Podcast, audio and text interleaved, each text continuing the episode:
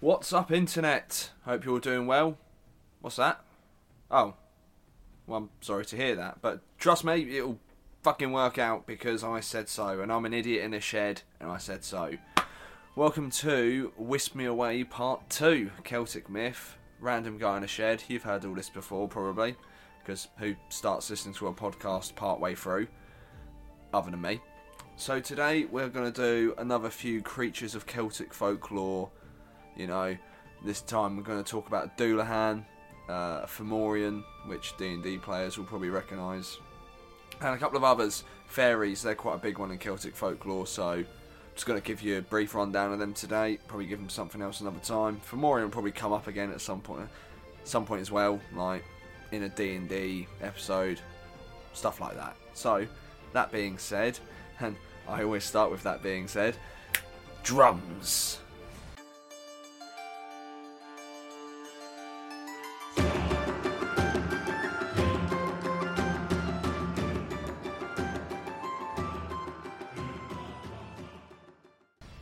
So we're gonna just jump straight into this, I suppose, now that the intro music has passed. The first thing we're going to talk about today is the mythical creature, the thing I'm trying to remember, the Dullahan, or the Headless Horseman, if you will. Quite big uh, in Irish folklore, in English folklore, in just Celtic folklore in general. Usually they're male, but there are sometimes females, and they've even been featured in Japanese media in the anime Durarara. Derby Derby Der, Durarara. Don't I, I don't know who names this shit. And um, yeah, that basically the whole premise of that show is about a Dullahan. It's a lady one who is Irish who goes to America. America, sorry, Japan, for reasons I can't quite remember. I haven't watched it in quite a few years, and I didn't even finish all of it, if I'm honest. Wasn't my favourite show, unfortunately. So, the general idea and uh, appearance of a Dullahan is it's a headless rider, generally on a black horse, and again generally male, but the, you know there's female versions. They tended to ride around, basically being dickheads. So any sort of legend you have of the headless horseman or a similar kind of deal is normally based on the Dullahan. Now some stories and folklores and all that lovely things that I try desperately to remember in preparation for these uh, said that a Dullahan is the embodiment of the Celtic god Crom Dubh, which I'm definitely mispronouncing because these things are hard to pronounce, and I just anglicise everything to make it easy for myself.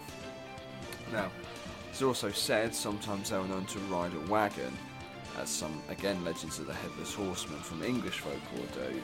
However, in difference to English folklore and Irish folklore, and in the traditional Celtic versions, they were known to carry a, a whip made out of a, a human spine, which I can only imagine would be at least relatively unpleasant to get whipped by.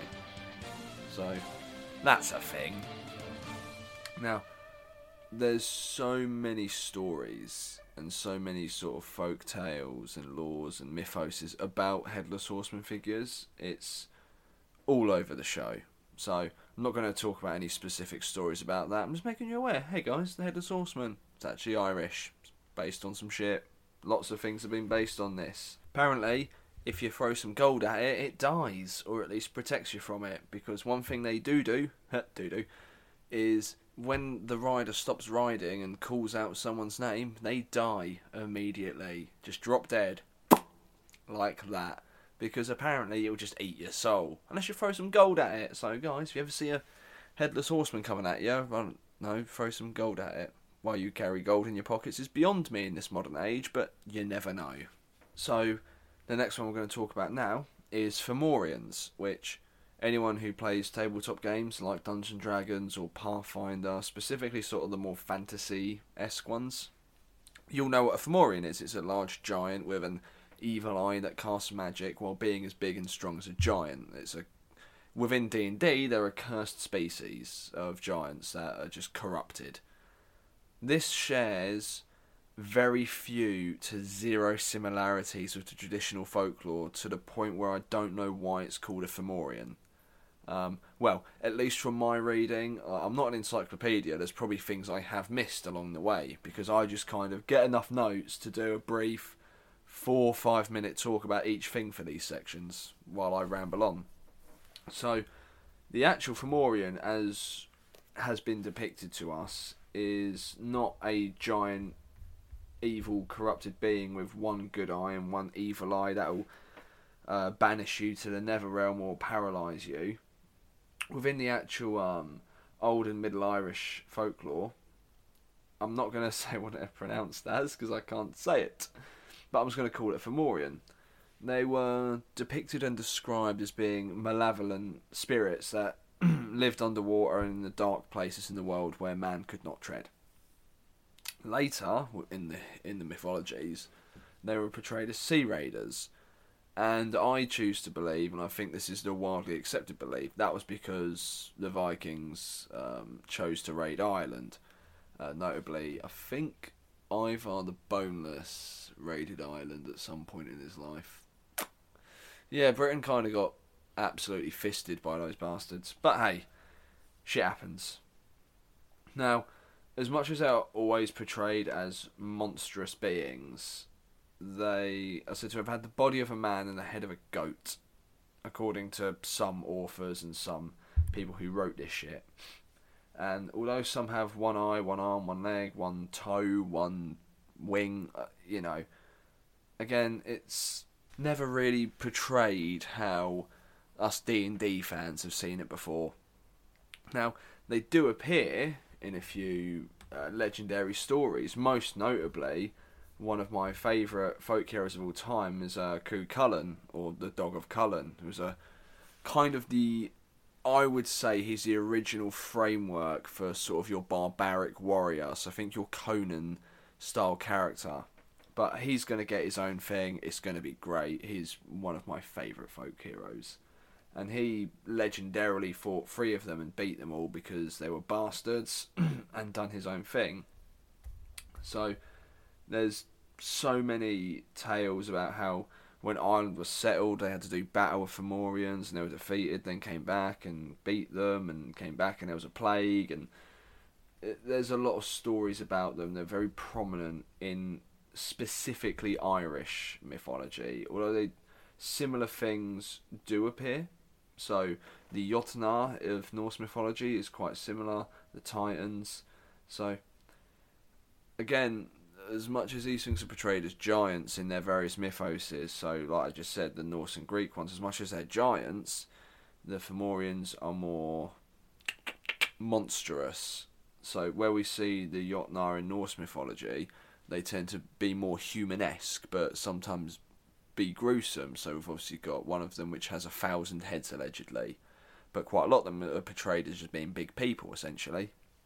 Or in the Greek mythology with the Titans I just mentioned, a few of them appear very humanoid. Some of them are freakish. Whereas with the Fomorians, ninety percent of them were freakish, but also known to be weirdly attractive to some people.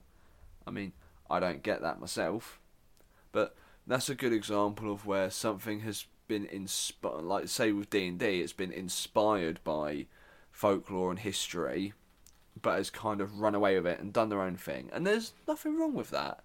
It's the same with a lot of sort of different medias. You get inspired by folklores and mythologies. I mean, look at Final Fantasy, for instance. They take everything. I mean, the spear, the Gáe Bolg that dragoons have a lot of the time is from the legend of Cú Chulainn and when they have Excalibur, that's obviously from the Arthurian legends.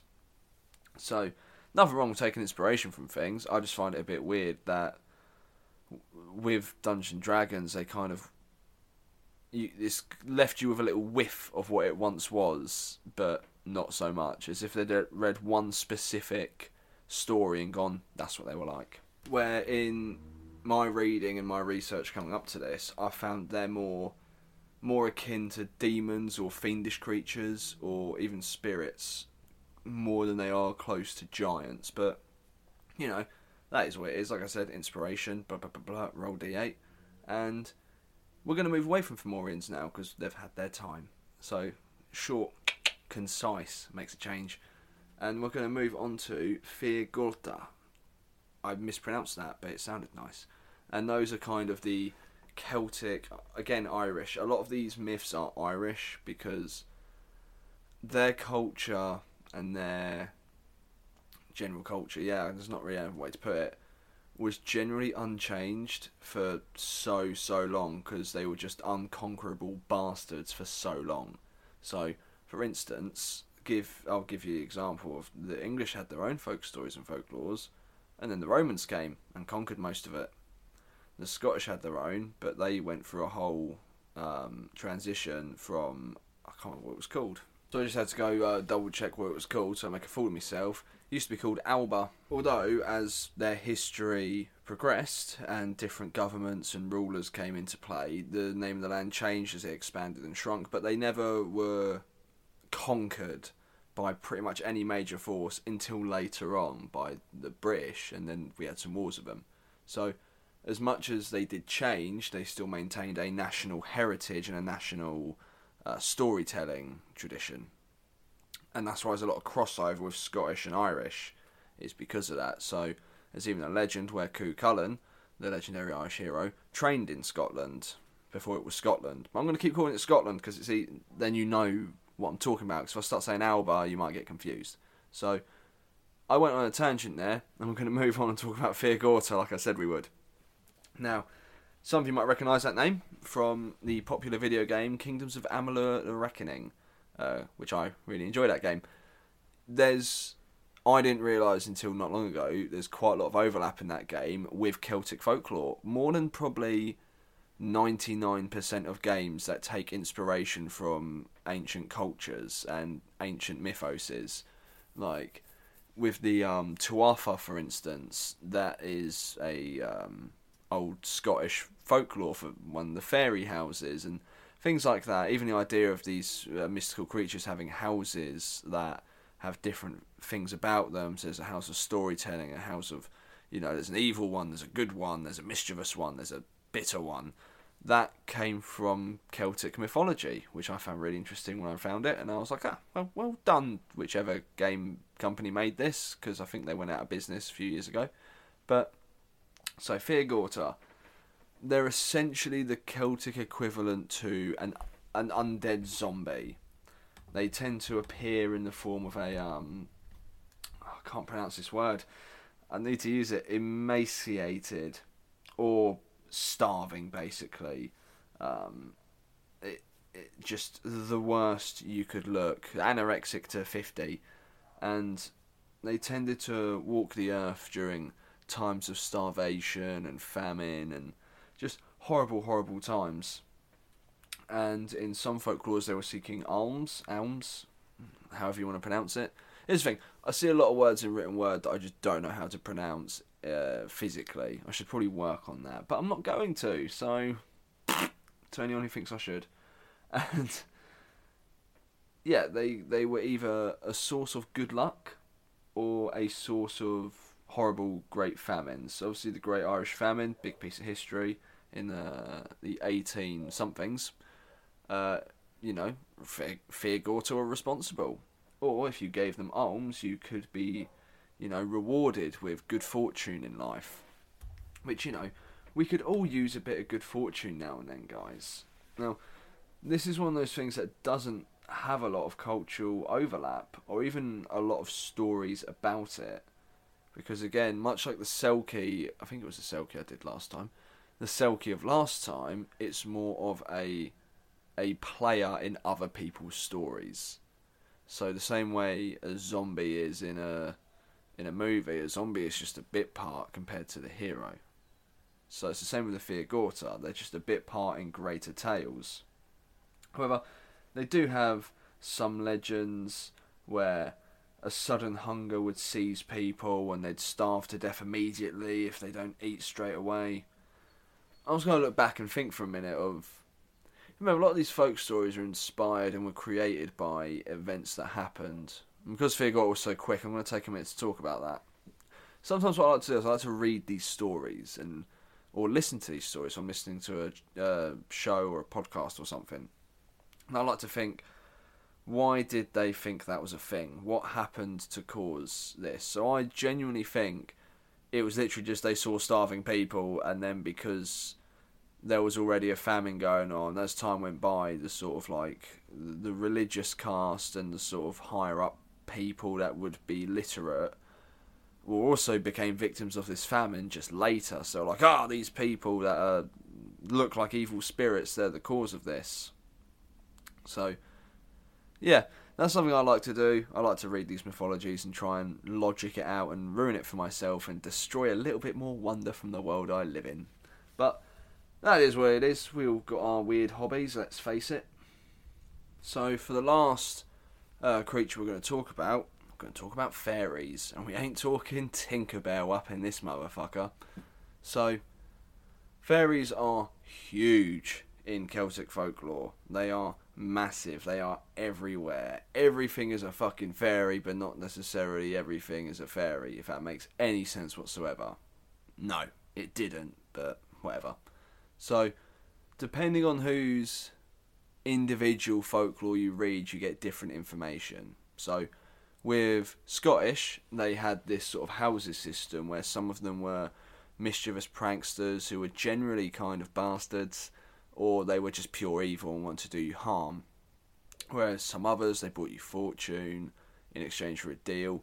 They're kind of almost treated like angels and devils in a lot of these faiths that were obviously before Christianity, where angels and devils were the sort of big thing. Um, that in Christianity they did exist in the early periods, specifically during um, the Roman transition from their faith of Jupiter and Mars into Christianity and that started to spread all over the place.